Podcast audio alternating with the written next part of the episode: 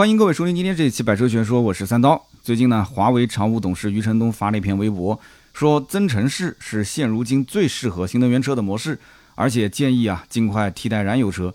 那这条微博发出去，大家可想而知啊，网友们肯定是纷纷热议啊，也不管是懂增程还是不懂增程的，那么总要说上两句。那么其中啊，还顺带着把这个理想也给夸了一下。为什么呢？因为理想汽车做的也是增程式。然后这个理想汽车的创始人李想本人看了之后呢，肯定也感动不已，是吧？哎呀，终于看到战友了。那目前来讲，他们肯定是一条战线的嘛。那以后就不好说了。理想呢，就立刻转发了余承东的微博啊，还比了个心。那么这两位做增程式的 CEO 啊，两个大佬在网上一唱一和，搞得大家现在就觉得说，哎，增程是不是？突然之间就起来了啊，就硬起来了。所以呢，这个魏牌 CEO 当时就看不下去了。为什么？大家都知道，现在的国产的插混也硬起来了，也站起来了。所以呢，长城、长安、吉利，那比亚迪就更不用说了嘛，对吧？现在都是各种各样的插混的模式。那么魏牌的 CEO 当时就公开啊发微博怼了一下。说这个增程式啊，就是一个落后的技术。那当然了，我的节目在很早之前，很多年前我也说过这样的话。但是现在呢，我是不想硬怼了。为什么呢？因为消费者用人民币在投票，确实理想 ONE 这个增程式在市场上卖的还不错，而且一下子把很多品牌都带跑偏了，大家也跟着一起做增程，是吧？现在连华为都做增程，那有什么好说的呢？那么当时这个魏牌的 CEO 看不下去了啊，说增程式就是割韭菜。在中国，其实混动市场啊，用增程的话是退步的技术。那么更有意思就是过了几天，这个魏牌的 CEO，他叫呃李总啊，李总发了个微博，说他又亲手买了一辆华为的问界。那么根据他说花了二十多万，那应该就是买的问界 M5 啊。那么问界 M5，他说他回头要把它拆开来看一看，说这个技术到底跟他们家的啊魏牌的 DHT 的技术有多大的差别。那毫无疑问，这后面肯定是一波宣传啊。那也不知道三刀有没有这个机会能够帮着一起去宣传一下。不过呢，华为的高管说的那番话，明眼人呢一看就知道啊，肯定是炒作，对不对？就像之前这个未来汽车的 CEO 李斌，他说：“我想不通，为什么还会有人买燃油车？是为了闻这个汽油的味道吗？”啊，这就是纯粹炒话题嘛！啊，引起大家的关注，这个也可以理解，因为现在基本上在汽车市场上，燃油车的领域一个萝卜一个坑，大家都已经站好了，都是既得利益者。那么现在的新能源车，那甭管你是电动的、插混的，还是这个增程式，那么所有的这些品牌，所有的新车，所有的所谓的新的技术，你必须得炒一下，你不炒一下，现在谁能看得见呢？现在互联网上的信息密度那么大，所以呢，他说出这样的话，我觉得啊，也能理解。那这个说一句就算了，他后来还说了一句什么？说这个问界 M7 可以媲美百万级的丰田埃尔法，呃，包括这个雷克萨斯的 LM 啊，雷尔法、埃尔法。这个我觉得就从产品上来讲的话，这个你不好比。你要产品上来讲的话，我觉得咱们国产很多品牌都跟埃尔法、跟雷尔法没什么区别啊，都是六座、七座都能开，都是 MPV，那配置甚至比它还要好，动力甚至比它还要好，那都能比得过。但是问题是，人家这个品牌在国内的有钱人的圈子里面，他就是认啊，他就是认，他愿意多花几十万去加价买。但是问界这个车子，你愿意加价买吗？那我相信一般没有人会愿意。那平价买你愿意吗？其实你不愿意也得愿意。为什么？因为它是用手机的 app 下单，它都是直营的模式，所以呢，在线上啊，制定是多少钱的售价，那你就得要付多少钱。官方现在有个活动，就是一千抵五千嘛，也就是这么一点点的优惠，其他的。就没有了。其实对于有些消费者来讲，这也是一个好的方式，买东西嘛，对吧？中国人是不患穷，但是患不均。大家如果买东西是一碗水端平，价格呢没有什么溢价的空间，我哪怕觉得你这个车价格卖得高，如果说我想通了啊，我想开了，我觉得我能买，我想买。我喜欢这个车，还是有人愿意的，轻轻松松嘛，对吧？去 4S 店预约个试驾，然后觉得不错，先是个小定，然后是大定，对不对？你真的后悔了，其实它还有很多的一些这个让你去反悔退定金的一个时间期，它窗口都会给你开好。那这些呢，我觉得模式是现在传统燃油车是要学的。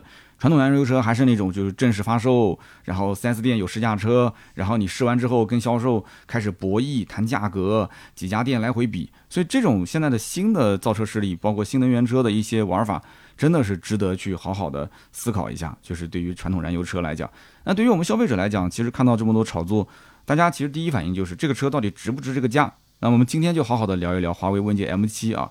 这个车上市肯定是炒的这个热度是赚了一波免费的流量嘛，但是这个车型呢，呃，华为它是有优势的，比方说啊，它不仅仅可以让汽车圈的媒体过来宣传，之前余承东说嘛，我也要成为一个职业的车评人，然后还问了大家说，哎，有没有什么其他的一些车评人能够这个让他去学习的？然后我们的粉丝我看到了啊，有些人也艾特我，但是这个声量太小啊，大多数都是艾特那些。嗯，你懂的，就是圈内的那些人，对吧？还有一些媒体跟他互动，所以你看这个就很暧昧的一个过程啊。有的时候做的太大也不好啊，就是树大招风嘛，对吧？像我们就躲在后面吃吃瓜就可以了。那么现在呢，魏牌的李总啊，跟余承东就是这个问界的余总，两个人之间看似是在硬刚。其实我都能猜得到啊，最后的结论就是他们家的这个车技术也还行，对吧？嗯，落后不落后，反正对于消费者来讲，在某种环境下也是够用的。那我们家这个车呢，啊，在某些环境下也是没问题的。咱们俩的技术都挺好，都适合消费者。你开玩笑，毕竟是这么大的一个品牌的 CEO，你真的要是互相之间撕破了脸，然后做拉踩，是吧？你不行，我行，啊，然后他骂过去，你不行，我行，就跟那个泼妇骂街一样的，这个肯定是不行的。最后是两个品牌都变得很 low，是不是？最后肯定是互相抬一下就结束了嘛，对吧？大佬之间都是这么做事情的。反正现在作为媒体来讲呢，也是看破不说破，这个是业界的共识。你说长城的这个 DHT 的混动技术到底香还是不香？我之前做过一期，就是六辆车还是七辆车啊，做一个横评，都是我们国产的啊。那么包括比亚迪、长安、长城、呃奇瑞等等啊，就这些。那么增程式我在当中也是提了一下，DHT 混动和增程之间有什么区别？他们在实测油耗，包括加速性能方面的一些表现孰优孰劣？大家可以回听我之前的那一期。啊，你就能知道一些答案。那么今天就说说华为问界 M7 这个车到底什么来头？那么有哪些优缺点？适合什么样的人？如果一定要买的话呢，应该选哪个配置？那么说到问界 M7，肯定是要聊增程。增程首先问大家一个问题：你知道是谁发明的吗？如果你没有看过相关的文章或者视频的话，包括我以前在聊保时捷的时候，我也提到过。你要是没仔细听。我估计你不知道答案，你想破脑袋你也想不出来。实际上，增程就是费迪南德·保时捷啊，保时捷品牌创始人费迪南德·保时捷老先生他创造出来的。其实电动车很多人知道，在十九世纪末期已经有了，但是当时呢还没有什么所谓的三电技术啊，它的整个的电池、电控这一块都非常的落后，所以当时造出的电动车续航非常的短，呃，当然了，肯定性能也不行，对吧？然后故障也特别多，当时你要想跑个一百公里都非常难。呃，包括充电也非常的麻烦，不像现在有那么多的充电桩。但是呢，费迪南德老先生就在想，如果说我想用电去开，但是呢，我又不想那么麻烦的去充电，那怎么办？诶，那我能不能给它加一个发动机，让发动机去发电，再用电去驱动，这不就完了吗？但是当时这个方案也是被很多人诟病啊，大家都觉得说这不就是那个啥了吗？拖了什么那个放什么吗？是不是？所以当时不管怎么说，第一辆增程式汽车就是这么诞生了。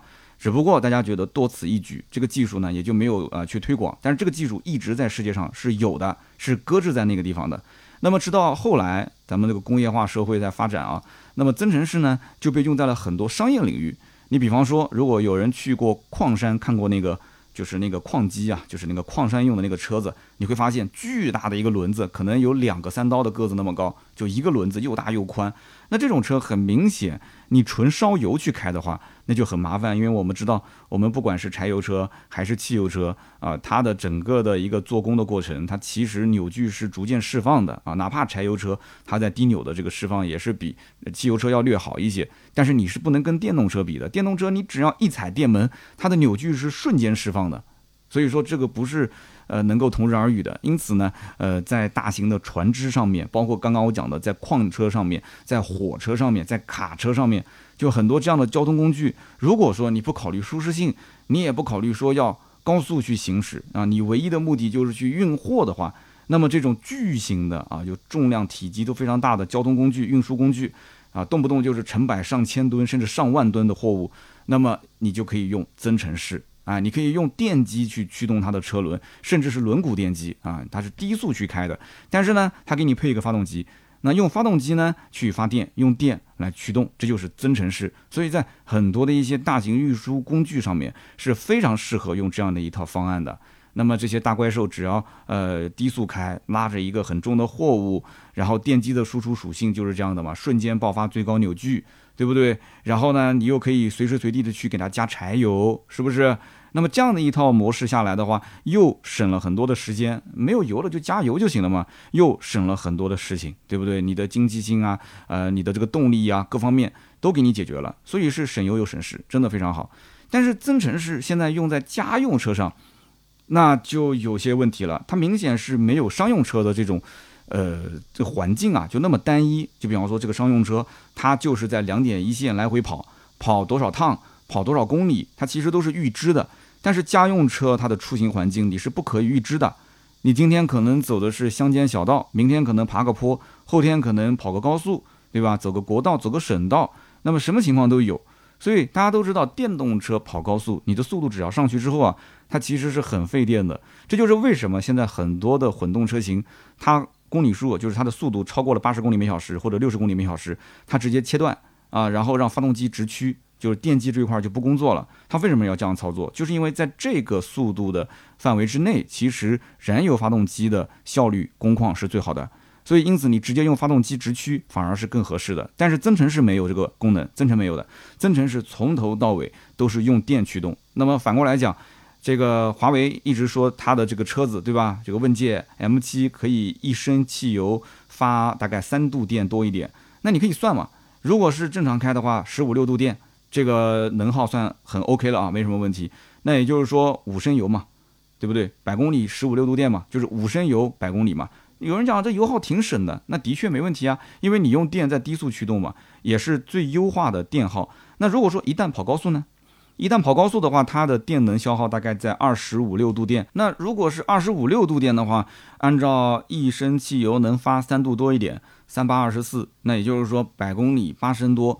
那就很容易理解，你跑高速，电能的能耗高了，你自然你消耗的燃油就多。那么这个燃油怎么换算呢？除以三，二十六度电除以三，三八二十四，二十四，那就是八点五或者是九个油。所以它反而是高速跑得越多，它的油耗越高。如果天天在城区开，它反而油耗越省。但这里面就有个逻辑上的一个悖论了，就是如果我天天在城区开，我不出城，我不去两城三城之间的来回穿梭的话，那等于就是短途。如果是短途，那为什么我不买个电动车呢？哎，是不是这个逻辑？我买个电动车不就行了吗？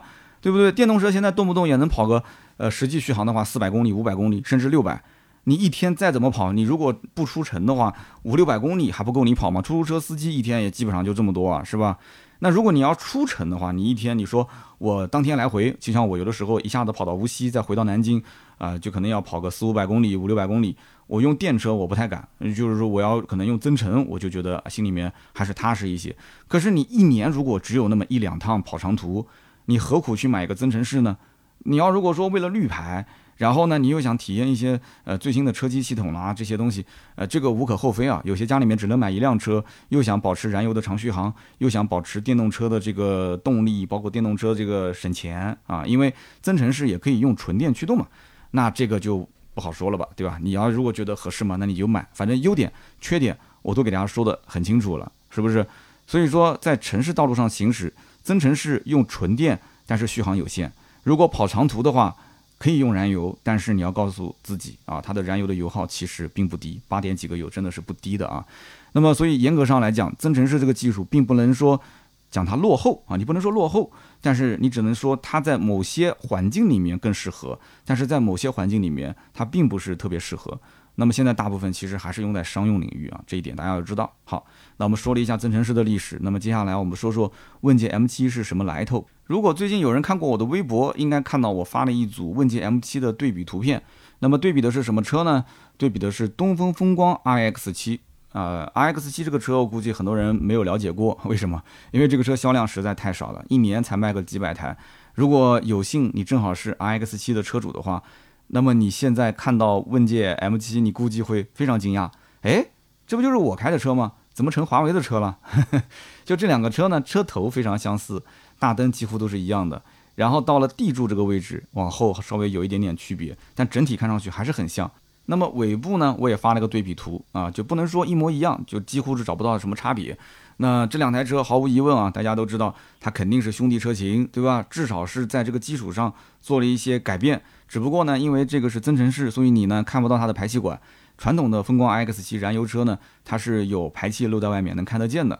那么尺寸方面，除了长度呃有一点差别，因为问界 M7 呢把它又放大了一些。那么宽度、高度、轴距两个车只差一厘米，也就是十毫米，而且都是差十毫米啊，不多不少。M7 的轴距是两千八百二十毫米，RX7 两千八百一十毫米。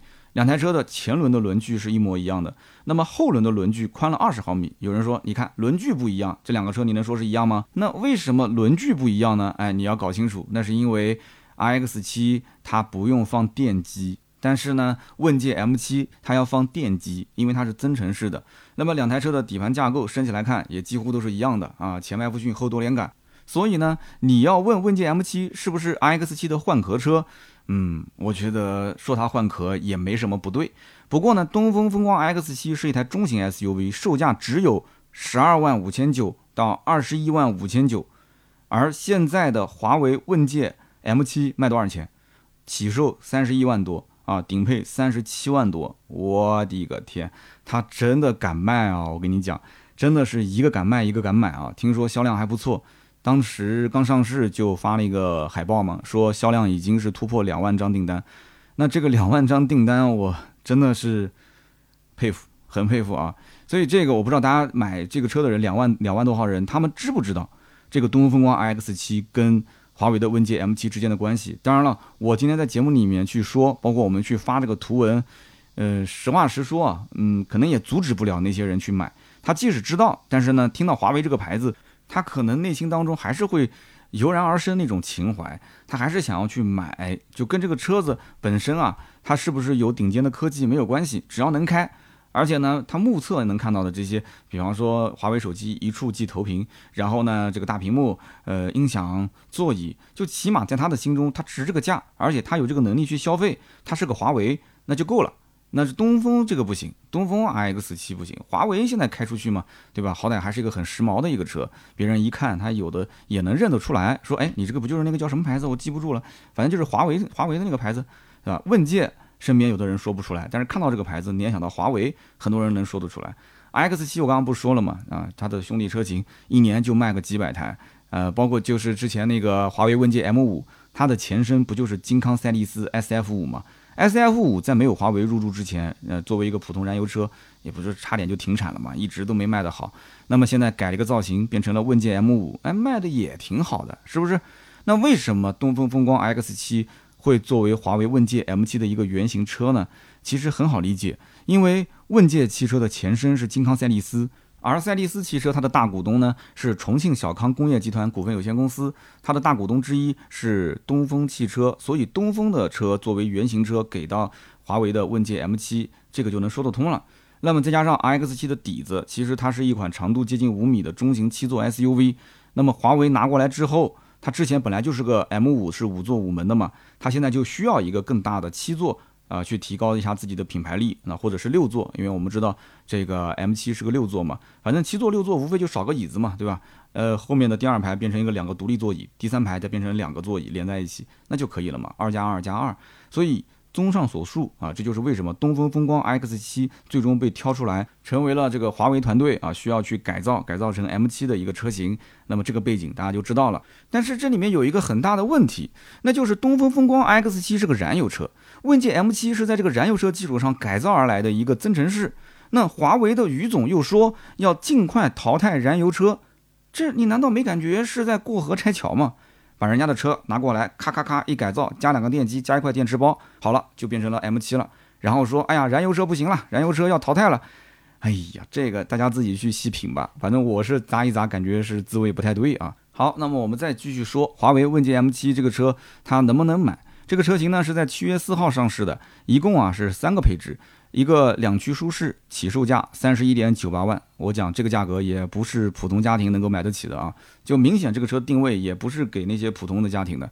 那么四驱豪华三十三点九八万，四驱旗舰三十七点九八万。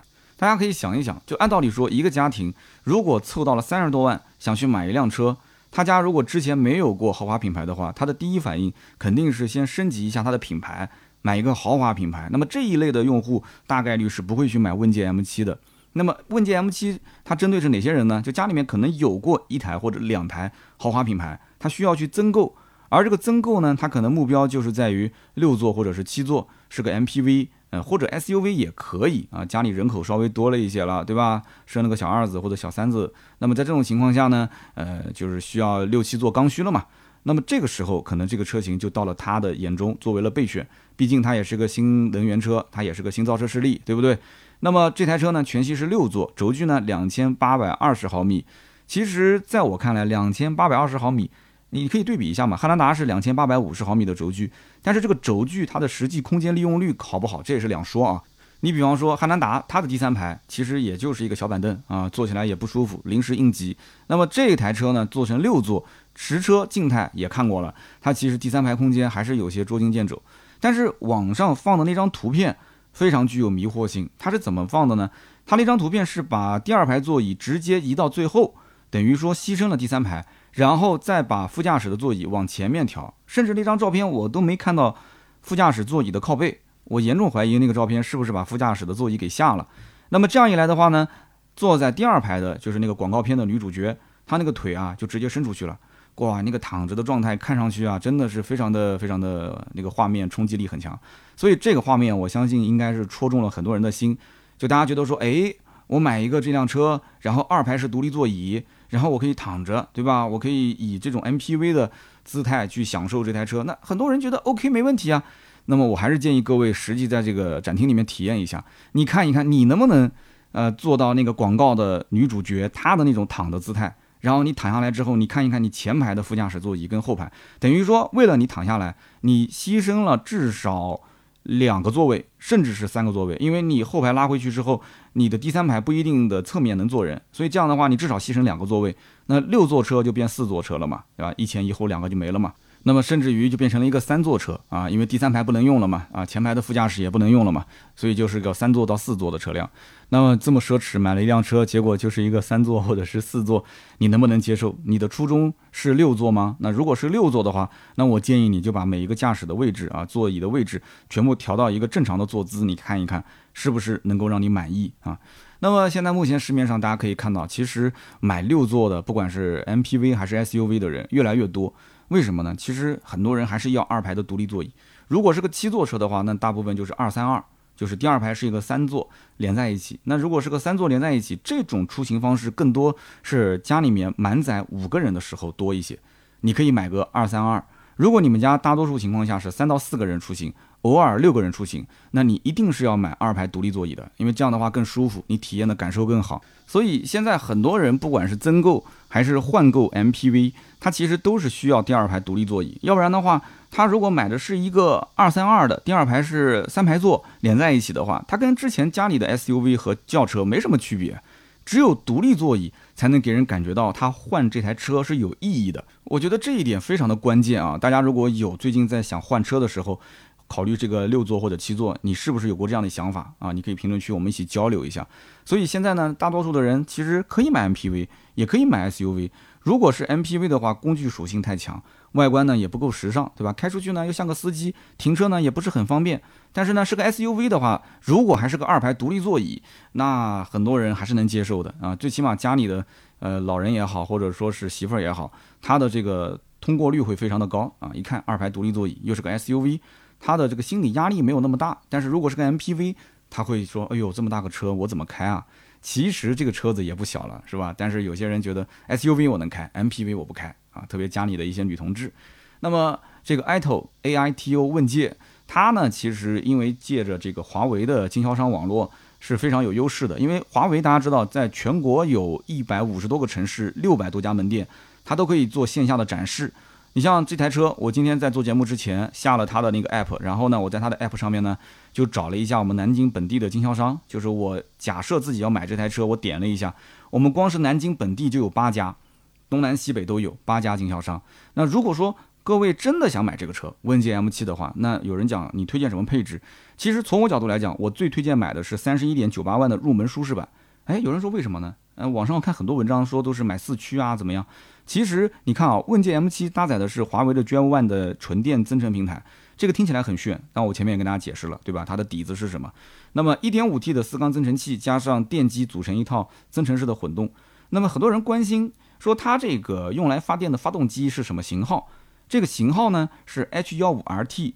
那么这台发动机呢，它的前身其实就是东风风光580上面移植过来的那一台 1.5T 四缸发动机。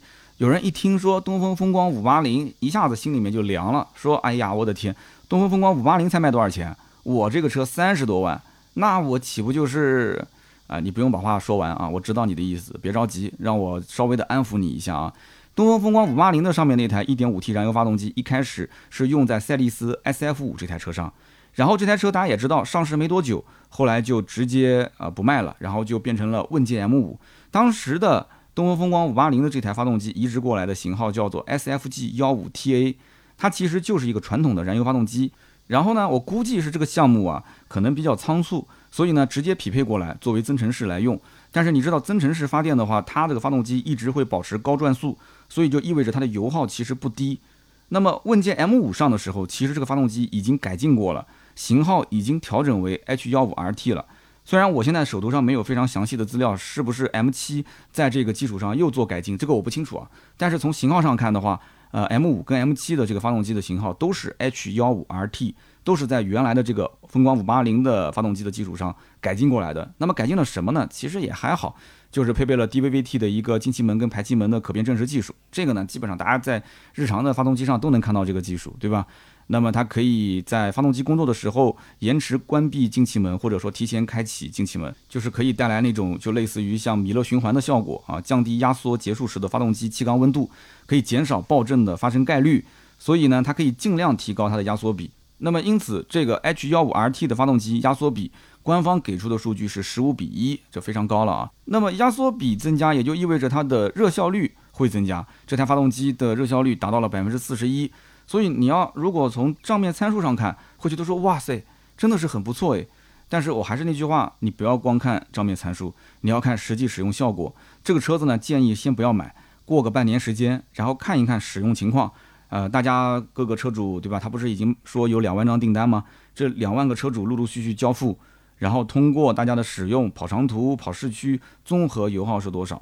然后车子的问题是多还是少？然后这台车实际体验下来的舒适度啊，啊，包括它的整个的售后的服务啊，啊，这些如果都没有问题，那么作为一台车来讲，你不讲究它的所谓的品牌的含金量，或者是今后的什么保值率，这些都不谈，就作为一个交通工具自己去使用，我觉得首先车机肯定是没问题的，对吧？华为的这套系统鸿蒙 OS，我觉得应该还是蛮香的啊。那么其他的嘛，无非就是一些什么音响啊、操控啊，对不对？舒适度啊、座椅啊、空间啊，每个人的需求点不一样。真的是不一样，有的人还真的不看底盘，也不看动力，他就看舒适度。那么我们接着讲这台车，三十一点九八万入门级舒适版，为什么我说推荐呢？它虽然是个单电机，永磁同步电机加上一个四十度的宁德时代三元锂电池，但是它的动力啊，其实已经是足够用了。你看啊，它是两百七十二马力，三百六十牛米，百公里加速七点八秒。作为一个超过五米车长的中大型 SUV，我觉得这个加速完全够用，肯定没问题了。那这个三十一点九八万虽然是一个入门低配，但是它基础配置其实并不低啊。十五点六英寸的中控屏，十点二五英寸的全液晶仪表，十九个单元的华为 Sound 音响，而且是带这个头枕发声单元的。还有包括电动后备箱、哪怕真皮 L 二级的智能驾驶辅助、座椅通风加热、按摩记忆，包括香风系统、人脸识别、NFC 的卡片钥匙、蓝牙钥匙等等，这些该有的不该有的都给你配上了。但是呢，这里面需要注意一点啊，就是。这台问界 M7，它在选车漆颜色的时候，有三个颜色是标配的，也就是黑白灰。但是其他的颜色，你不管是高中低配，都要加钱选装。那比方说，呃，薄雾金、松霜绿这两个颜色都要加六千。但是低配选不了一个天青蓝，只有中配跟高配可以选。所以天青蓝这个颜色，我相信应该选的是最多的啊。如果选中高配的话，那加还是六千块钱。内饰方面呢，标配只有黑色。那如果说你想要选琥珀棕、少华杏、象牙白，再加六千块钱，你看六千加六千，一万二就没了。还有就是刚刚说这个零重力座椅，这个零重力座椅也是广告重点宣传的一个点。那这个点其实你心心念念想要的话，对不起，除了最顶配是标配，另外两个配置中配低配都要加一万块钱。那你想前面花了一万二，这里再加一万，两万二就没有了，是吧？那么它的活动现在也无非就是一千块钱抵五千块钱，所以这台车子真的是不便宜啊，真的是不便宜。那为什么我说入门版就够用呢？因为入门版这个车本身就是加油的嘛，可以充电，可以加油。入门版两驱舒适，它的 CLTC 续航一千二百二十公里，其他的两个四驱版本呢一千一百公里。其实呢就差个一百多公里，我觉得真的没什么区别啊，无所谓的，因为天生有个油箱，你随时没油随时加，但是你千万别加错了啊，这个发动机。加的是九十五号汽油，你没有听错，它虽然是一个一点五 T 的四缸的增程器，但是它就要加九十五号汽油。那么另外一个就是它的两驱的舒适版本呢，纯电续航两百三十公里，其他两个四驱版本呢，纯电续航两百公里，差了三十公里。如果是 CLTC 再打个折的话，其实微乎其微，几乎是一样的。所以我的结论就是预算有限，又觉得说增加的这点续航，包括这些配置都意义不大。配置其实没什么差别，我觉得低配版本就完全够用了。而且呢，我们说个题外话啊，今天我微博转了胡歌的微博，就是那个呃明星胡歌嘛。胡歌他发了一条微博，请示他媳妇儿说要买问界 M7，然后呢把他的订单给展示出来。他的订单其实就是最低配，就是三十一万九千八这个版本。然后呢，他在这个基础上又选装了松霜绿的颜色，加上少花杏的内饰，等于就是一万二了嘛。又选了一个零重力座椅，加了一万块钱，那就是两万二。两万二，他因为是定金一千抵五千嘛，又减了四千，所以总价是三十三万七千八。这个订单就在胡歌的微博上，我转过来了，然后我发了一句话，我说大家觉得胡歌恰饭了没有？然后下面的人说不很明显吗？这肯定是恰饭了吗？是吧？但是。胡歌都是一个最低配，如果是厂家送他的车的话，那这个出手也是有点太那啥了，对吧？这么大个明星给你做宣传，你才给个低配。那如果是胡歌自己买的，那说明胡歌也肯定是分析过嘛，对吧？那最低配其实性价比还是不错的，那就买个低配呗。所以这个怎么说呢？只能是在华为问界 M7 的三个配置里面去比，我觉得它的最低配相对来讲适合入手。那中配高配呢？嗯，怎么说呢？你要如果说抱着三十万都花了，也不差这两万块钱的心态。那你就上个四驱豪华版，那就是中配嘛。那么中配多了两万块钱，变成了三十三点九八万，多了电动尾门带感应开启，因为它低配本身就是电动尾门，只是多了一个感应开启。然后游艇式的挡把变成了高级金钻挡把，这个所谓的高级金钻呢？其实手感我也摸过，就那么回事儿。那如果说家里的媳妇儿、女同志觉得就要那种不灵不灵的感觉，那你也没办法，就这个对吧？你只能找他买这个中配了。那其实我相信后期第三方应该是有配件可以换的。但是最重要、最重要的一点，你也改不了的一点是什么？就是它是双电机的版本，低配是单电机。双电机呢，四百四十九马力，六百六十牛米。你跟刚刚讲的单电机两百七十二马力，三百六十牛米比起来。这个差距还是蛮大的啊！单电机是百公里七点八秒的加速，双电机百公里四点八秒的加速，应该讲还是有着天壤之别的啊！这个动力感受，你只要一上电门一试驾，立马就能感觉出来。那毫无疑问，这两万块钱呢，如果从动力上来讲还是值的，因为我们知道任何的燃油发动机低功率跟高功率差的肯定不止这两万啊，甚至有的都能差到十来万块钱。只不过这个电动车它加一个电机，它的整个的动力性能就能好很多。这个呢？我们就不用展开来说了。我相信稍微对电动车有些了解的人都知道，只不过加了个电机之后呢，它可能整体的它的能耗要再优化一下，要不然的话，它可能同样的电池包，它的整个续航的这个里程数就会少很多。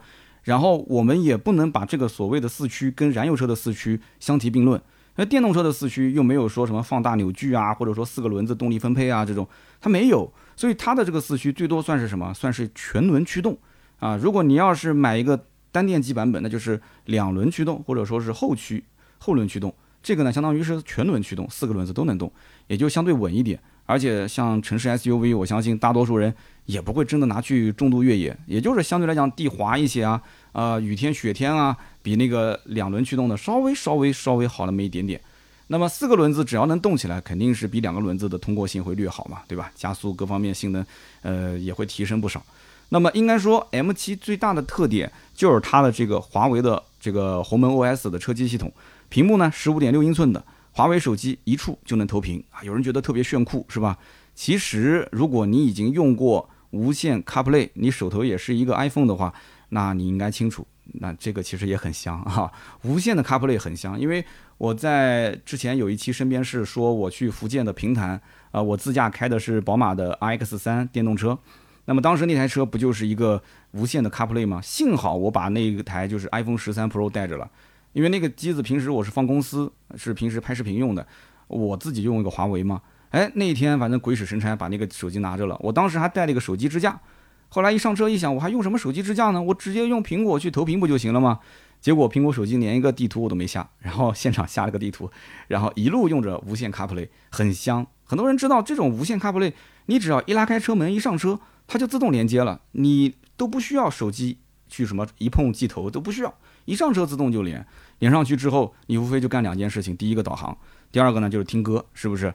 那当然了，咱们华为的鸿蒙 OS 智能座舱也可以说是除了呃苹果的 CarPlay 以外，目前能够用到的最香最香的一个系统。那这套系统呢，真的我我觉得安卓的系统，你比方说 CarLife 真的是非常拉胯。那华为跳开了安卓，用自己的鸿蒙，然后又有这样的一套车机，我觉得还是值得点赞的啊。就只不过这个车机系统真的是溢价好贵啊，就是因为多了一套这个系统，整个你看这个车价蹭蹭蹭的就上去了啊。那么你说 MG 能不能买？能不能买这件事情呢？真的就看个人了啊，看你跟谁去比了。如果说你把它跟合资品牌的同价位车型对比啊，比方说它不是增程式吗？又能加油又能用电。好，你说我跟汉兰达去比，那汉兰达三十二万九千八双擎四驱尊贵，你把这两台车拉一个配置单比下来，你会发现 M7 还是挺有性价比的。动力更强，是不是双电机版本？百公里加速四点几秒，空间又大，然后又多出了一系列的主被动安全配置，尤其是这个车机系统，那肯定是吊打丰田，是不是？那整体来讲的话，你上车坐完之后，哎，又是个六座独立的第二排座椅，体验都很好，那你可能就心动了，你不会想太多了。那如果说你把 M7 跟同价位的其他的国产品牌做对比啊，不管是燃油车还是新能源车，那你去比完之后会发现。问界 M7 除了在车机系统方面有优势之外，其他的方面好像也没什么优势啊，对不对？那这个级别的车太多了，呃，领克零九啊，呃，理想的理想 ONE 啊，包括什么蓝图 Free 啊，你不管是比空间、比配置，还是比动力各方面，咱们的国内品牌其实非常内卷啊，甚至包括你比服务，你跟什么蔚来去对比啊，三十多万也可以看蔚来了嘛。那其实这一系列的车型啊，不管是纯电的、燃油的，还是混动的，还是增程的，有很多可以选的。那你是不是一定要买问界 M7 呢？这个就看你个人了啊。可以讲说，问界 M7 没有华为加持，我相信这个牌子的销量可能还不如东风风光 iX7。但是有了华为去加持，那你想想看，是不是？你甚至于跟媳妇儿讲，我要买个华为造的车，那媳妇说，嗯，没问题。你换一个说法，你说我要买一个东风造的车，你看你媳妇儿是什么反应？同样一款车，你用不同的方式去讲，可能差别就是天壤之别。那么其次，由于这个问界 M7 是基于风光 RX7 改造过来的，它的底子其实还是个燃油车的底子，所以 M7 最致命的问题在于它并不能配备最新的城市领航辅助系统，也就是说它后期没有办法通过 OTA 升级，所以 M7 最多也就是你现在买到它的 L2 级的智能驾驶辅助是什么样，那就是什么样了。那么此外，华为问界出新款的速度真的是有一点点快啊！啊，为什么这么讲？你看啊。呃，蔚来成立于二零一四年十一月，它第一款 ES 八是一七年上的，三年的时间是吧？那么小鹏成立于二零一四年，第一款小鹏 G 三二零一七年上的，也是三年的时间。所以你看，新造车势力它的第一款产品的出现时间至少在三到四年，出第二款至少中间也要隔个两年多。但是你再看现在增程式，增程式的出车的时间非常的快。理想汽车成立于二零一五年，它的第一款理想 ONE 上市是二零一九年四月。那有人说，哎。理想的第一辆车子用了四年的时间呢，那人家是不是在精心打造这款车？其实不是啊，我之前也说过啊，理想汽车最初的方向不是造增程式，它是造低速的四轮电动车 SUV。你可以去查一下，你查理想汽车 SUV，你可以查到一个已经停产、已经破产的项目啊。当时是因为政策法规的问题，他当时一直想造一个就是基于城市短途代步的，就是几十公里，就是宏光 mini EV 那种。啊，但是宏光 mini EV 你还不能说它是低速四轮，因为它毕竟是能上牌的。低速四轮的车子就是老头乐，它是在国内不能上牌的。所以由于政策法规的原因，二零一八年初，当时这个 SEV 低速四轮项目就被停止了。那么停止之后呢，就迅速的转型，然后投了二十个亿买了常州的工厂，然后转型成什么呢？就是把生产线改造。去生产一款中大型 SUV，这就是我们熟知的理想 ONE。所以这个项目哪怕就不是二零一八年初，至少也是在二零一七年前后。二零一七年、二零一八年、二零一九年就上市了，其实也就两年的时间，也就两年左右的时间。所以这款车怎么说呢？增程式的整个的技术含量高不高？其实厂家自己心里知道，我们就不多说了。那么华为的这个 ito 问界其实也是一样的，这个品牌成立在二零二一年十二月啊，当时拿出了问界 M 五，然后二二年的七月份又出了一个问界 M 七，你说这速度快成什么样子了，对吧？快成什么样子？一年都不到，只用了半年多的时间啊！二一年十二月，二二年七月就连续出了两款车，所以这么快的速度。大家难道你不去想一想吗？就是它到底是在造车，还是在造手机？那东风有那么多款车呢？那我觉得东风以后的车都可以拿过来改造一下，全部变成华为，是不是？那华为的展厅里面就会变得越来越多，看上去是一片繁荣昌盛的景象。那么是不是你的菜？这个我不好说，对吧？华为它并不负责车辆的工程和制造，它只负责电气化的改造。那么具体这个产品后续的服务怎么样？我们只能是等到后面它的车型越来越多，用户越来越多，有了反馈之后，我们再慢慢的聊。所以问界 M7 到底能不能买呢？啊，今天听了这么长的节目，大家也可以说说自己的想法。那作为我的角度来讲呢，我是劝各位啊，还是先看一看啊，不要做第一批小白鼠。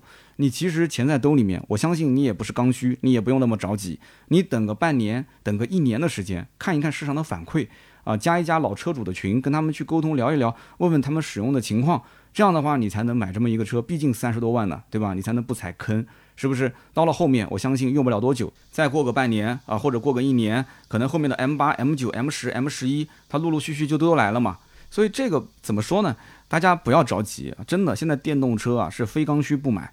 现在的这个大环境，真的电动车越来越像是一个跟手机、跟笔记本一样的一个电子化的产品啊。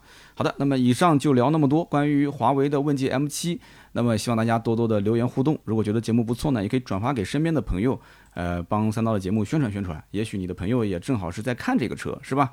那么接下来呢，我们就聊一聊身边事。那么最近看微博的朋友呢，可是幸灾乐祸了啊！看到我最近丢了一样东西，而且这个东西呢还不便宜啊，一千三百块钱的一个电子书，而且最最最遗憾的是，这个电子书是我刚刚到手啊，出差之前刚刚拆封，也就是刚拿到手用，结果就丢了。所以这个人真的不能嘚瑟，我当时。刚开始用的时候还发了个微博，结果嘚瑟了一下就丢了。那么为什么会丢呢？我今天利用节目好好反思一下，也跟大家分享分享出差呃一些小小的经验。希望大家呢以后出差的时候能够尽量避免遇到这些问题啊。首先呢，我当时反思了一下，我这一趟新疆之行啊，确实特别的累，非常的折腾，每天要开几百公里，然后每天啊睡觉只有三到四个小时。它是昼长夜短，就每天天黑要在十一点之后，我们吃饭基本都在晚上十点多钟，然后第二天早上七点多八点钟就要集合，所以因此每天只能睡那么一点点时间。然后等到新疆回来的时候，紧跟着第二天我就去宁波了，而且前一天新疆的飞机真的也很折腾，我是凌晨四点半入住了机场旁边的一个宾馆，然后早上七点多去赶飞机。然后回到南京的时候，又是到了晚上大概六七点钟，我还要赶到公司去拍视频。拍完视频之后，紧跟着赶回家里面录音。那么录完音之后，第二天又继续去宁波去做直播。那么这个东西就是在去宁波的高铁上丢的。一开始我还在想，我说这买的是个一等座，一等座的人素质应该稍微高一点吧，对吧？拿到了之后，你想都坐一等座了，应该经济条件也不差，上交给高铁的工作人员，然后还给我，我还想着怎么感谢人家，是吧？结果呢？果不其然啊，就丢了就丢了。这种电子设备又没有这个用户名，又没有密码，打开就能用，是不是？如果以后大家有电子设备，一定要记住，你可以设个密码。如果他确定他解不开密码，他用不了这个东西，对他来讲，一个电子书，他确实也没什么用。他说不定他真能上交。但是我那个毕竟是个新的，打开之后，对吧？直接就能用。所以像这样的东西呢，上交的概率会非常非常的低啊！千万不要去试探别人的人性，他的弱点。那么我这么多年出差一直很谨慎啊，都没丢过什么东西。那我有一个习惯还不错，叫做千金难买回头望。什么意思呢？就是不管是在酒店也好，餐厅也好，还是高铁站也好，我只要一起身，我都会回头看一眼，看一眼座位，看一眼地上有没有丢东西，因为难免你口袋里面啊、包包里面会丢一些东西。所以这么多年真的是很谨慎、很谨慎了。但是没想到这一次啊，在高铁上实在是太困了，就闭着眼睛，反正也没完全睡着，就是。半睡半醒的状态，然后就听到那个说宁波站到了，请准备。我就站起身，然后把顶头的这个包包拿下来，放在我的旁边的座椅上。而且这一路上从南京到宁波，我其实包如果一直放在侧面，我这个东西也不会丢，因为我如果是看完了书，暂时不想看，我会扔到我的包里面。这一路上只有一个站来了一个人，就他也只坐了一站，然后就下车了。然后接下来的每一个站，我的左边座位都没有人，所以我的包是放在左边的，就唯独那一站坐了人之后，我放到了头顶上。而我这个电子书呢，就是当这个人坐在我左边的时候，我看了一会儿有点困，我想眯一下，我就放在了我的屁股的右边，座椅的侧面，旁边不是有个小的卡缝嘛？我当时放到那边，它还是立在那个地方的，往下面塞了一下，我当时都记得这个动作的。后来我就在眯着眼睛睡觉，等到我再起身的时候啊，通知宁波站到了，我拎起我的包。左边不是没人了吗？我把包又放下来，拎起我的包，我直接就走了。所以当时右侧在我屁股旁边，然后插在那个坐垫的缝隙里面的那个掌阅的 Ocean Two 啊，这还是个新款啊，电子书就这么丢了。好，那我们就说丢了，怎么把它找回来？如果说有人拾金不昧的话，今天给大家透露一点小干货啊。我当时也是百度查询了一下，然后也非常感谢我们的一位听友，他是在铁路局工作的。我也是问了他，他也帮我联系了他们这个叫什么叫什么管线啊，就是什么这个路段那个管线，然后也问了一下，他说其实两种方法，一个呢就是通过幺二三零六的这个 app，你可以直接在 app 上面，在它的 app 的右边会有一个温馨服务，点进去啊，或者是在它的订阅号也可以是直接幺二三零六搜索，有一个温馨服务，点进去之后呢，有一个遗失物品，点进去之后呢，它会让你填写你的姓名、电话、车次。丢失的位置，包括物品的描述，你把它全部写清楚，提交一下，然后你就等短信和电话通知就可以了。那么还有一个方法呢，就是拨打幺二三零六的电话，然后转人工服务。一开始我在想，这个幺二三零六要转人工服务，那可就困难了。你想想看，一年到头铁路运输有多少客人啊？那肯定很多问题要打这个电话，所以当时也没抱太大希望。哎，结果可能是我晚上十一点钟拨的电话。反正很快，前后也没超过三四分钟吧，转人工服务就通了，还真有人接电话，然后把我的这个情况跟他说了一下。那么对方也是帮我登记了一下啊，问我是丢了什么东西，在什么位置，然后坐的哪一趟车，我都说了。那么剩下来你什么也做不了啊，你只能是等啊。结果等到第二天上午的七点半左右，当时来了一个短信，短信啊，当时我一看啊，当时只能显示一半，我还没点开，什么尊敬的什么什么先生，然后你什么什么。你你的真实姓名上面都有的啊，就是你的名字，然后一点开最后一句话，很抱歉没有找到您的物品。哎呀，我的心拔凉拔凉的啊，还指望别人拾金不昧呢？想想看就算了，对吧？因为这个毕竟这个电子书嘛，也是助人为乐。你想，嗯，那有人可能他就真的想看书，是吧？他也缺这么一本电子书，那我既然给了他了，那也算成全他，希望他是个爱读书的人，可以早晚读书啊。那么我幸好丢的是个一千三的电子书，那不是丢那个一万三的 iPhone 十三 Pro 是吧？所以这样想呢，我心里面啊心态也调整的还是比较快的，也没受什么影响，对吧？大不了再买一个嘛。但是再买一个，我可能就不买这个了，因为我用完之后我就发现，其实这个电子书跟 Kindle 啊，我觉得差别不大。实际上真正体验可能 Kindle 更好一些，它的整个的屏幕的那种质感、手感都很好。但 Kindle 的 Oasis 三无非就是续航稍微短一点，那这个确实我才刚开嘛，一直在用，我感觉还行，都没怎么掉，一直都是满电。而且这个机子它唯一让我觉得最不错的就是可以内置微信读书，你直接点开就可以用微信读书。但是后来我搜了一下，好像国产的机子都能用微信读书，所以我回头可能再买一台再试一试，感觉怎么样？以后跟大家分享。那么当天晚上我想了想，我觉得可能还有一丝希望。我这个人就是这样，因为我是做销售出身的啊。只要有一丝希望，我都不愿意放弃，因为我在想，我当时最后打开的页面就是微信读书的页面，而这个微信读书有个功能是可以自己上传书籍的。那这个上传书籍、上传 TXT、PDF，哎，我当时在想，那我自己上传一份过去，那是不是对方打开之后就能看见呢？因为我最后停留的页面就是微信读书的页面，他除非点左上角退出微信读书。那就回到了主界面了，那就可能看不到了。他再登录的话，可能就需要我来扫码了，对吧？所以呢，我当时脑子一转，我在想，还是有一线希望啊。因此说干就干，我就写了一份师傅招领，然后保存成 PDF 文件。这个师傅招领呢是作为标题，我点开之后，它就会在我的书架直接是第一页的第一行第一个。等于说是置顶了嘛？那么内容呢？言简意赅，大概的意思就是说，呃，这个物品如果说你归还给我，咱们交个朋友啊。我是做汽车行业的，今后呢，哥们儿，你不管是大姐还是大哥啊，买车卖车的事情，我都能帮得上忙。帮你省点钱。那我帮你省的钱可能都不止你这一个我遗失的物品这一点费用，是不是？但是这只是我的一厢情愿啊啊，最后还是了无音讯，了无音讯啊。所以提醒大家，出门在外啊，身上的东西呢是越少越好，手上拿的东西真的是越少越好。我始终一个概念就是，出门最多一个箱子一个包，多了不能带。我曾经还有一次上厕所，把那个包放在了我的后面啊，那种什么蹲坑的，对吧？你懂的。结果一出门，那包肯定是想不起来嘛，你只能想到你前面的行李箱，推着就走，是不是？所以但凡出门急急忙忙，千万手上的东西不要多，最多最多一个包一个行李箱。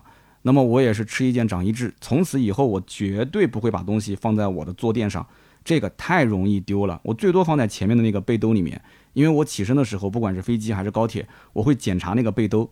啊，所以呢，今后我在想，以后出门干脆就是一个手机，一副耳机，身上什么东西都不揣，对不对？手机你不会丢的，因为你天天要用啊。你一出门手机没带，你你连这个支付宝你你你都用不了，对吧？你连那个绿码你都展示不了，你怎么可能会丢呢？是不是？耳机嘛，你我现在又买了一个那个骨骨传耳机，今后出差我就带这个骨传耳机，不用直接挂脖子上，用的话往上一戴就行了，是吧？都无所谓。所以呢，今天跟大家分享一下啊，这一次出差高铁丢了一个一 千多的电子书，呃，惨痛的经历。金牛刀确实心疼的一个晚上啊，但是现在呢，情绪平复了，分享给大家。好的，那么下面呢是关于上一期节目的留言互动环节。上一期节目呢，咱们聊的是高和的 HiFi Z 啊，聊了他们关于这个英国之宝啊客户维权的一个事件。那么我也看到很多人啊说法呢也不太一样，有人觉得说所谓的理解不同就是厂家省成本了，是吧？那么也有人觉得说啊，所有的车企其实牌子百分之九十全都是代工的，这个也没什么好维权的啊。这个确实啊，大家的想法都不太一样。那么上期节目我还提到了一个人叫杜国营啊，很多人说三刀有机会还是可以聊一聊杜总的啊。然后有一位听友叫五四二二三三幺幺，他说三刀我跟你讲，我从小到大好记性，背背佳我妈都给我买过，所以我想提醒你啊。呃，今后最好跟你妈说，这个把钱给你来管啊。那前提你得是个孝子，能够充分让你妈信任你，把你妈妈的钱放到你这里管。要不然的话，真的我不知道你今年多大，你父母现在多大啊？这今后老了，真的这个钱还不一定他能管得住。那么下一位听友叫做帅帅的骑手，他说：刀哥你好，我每天开着货车去送货，我最开心的就是去分拨中心去交货的路上，因为距离比较远，所以我可以一路上听着你的节目。呃，真的听得津津有味。有的时候呢，听到搞笑的地方就一起笑，听到吐槽的地方呢，就跟着一起骂街。我听你节目两年多了，我也推荐给身边很多修车的、拉货的朋友。他们第一反应就是，哎，这小伙子声音啊还不错。那么有几次我在家里面放你的节目，我就问我媳妇儿，我说，哎，你觉得这个主播的声音怎么样？然后我媳妇儿说，他的声音，嗯，至少不招人烦。所以他说，我觉得吧，节目啊好不好不重要，首先就是这个人的声音要不招人烦，然后才是内容好不好听，听起来有没有感觉，呃，有没有听下去的欲望。所以希望三刀的节目越来越好啊，陪伴终身。